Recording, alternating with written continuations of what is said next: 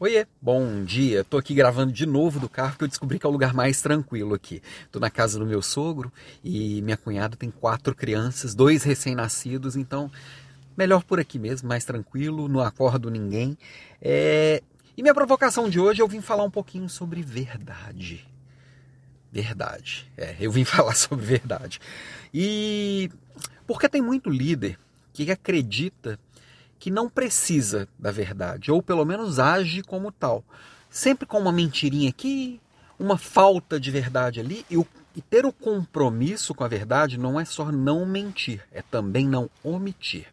Eu preciso trazer para minha equipe todos os elementos necessários para que eles trabalhem.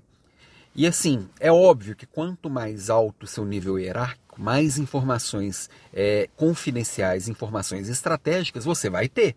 Naturalmente, algumas informações sensíveis, elas precisam de um cuidado. Agora, se a maioria das informações que eu tenho eu não posso compartilhar com a minha equipe, eu tenho um problema sério de confiança.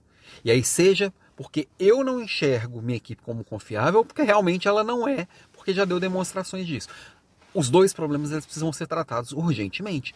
Por quê? A minha equipe, para ela entregar o melhor, primeiro, ela precisa ter o máximo de informações disponíveis. Segundo, ela precisa ter maturidade e autonomia.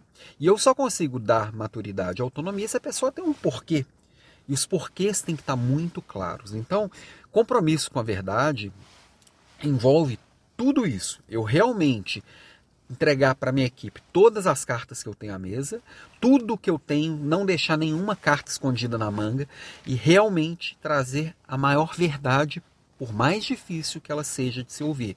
Então, aquela coisa de entregar uma meia-verdade em prol do, do, do, do, do bom relacionamento, bom relacionamento ele é construído em cima de verdades, não de mentiras mais fáceis de aceitar. Então, é, eu, e, e, agora, uma coisa que é importante: tem muita gente que fala assim, ah, eu sou sincero. Geralmente, quem bate no peito para falar assim, na verdade, não é sincero nada. É mal educado mesmo, é grosso.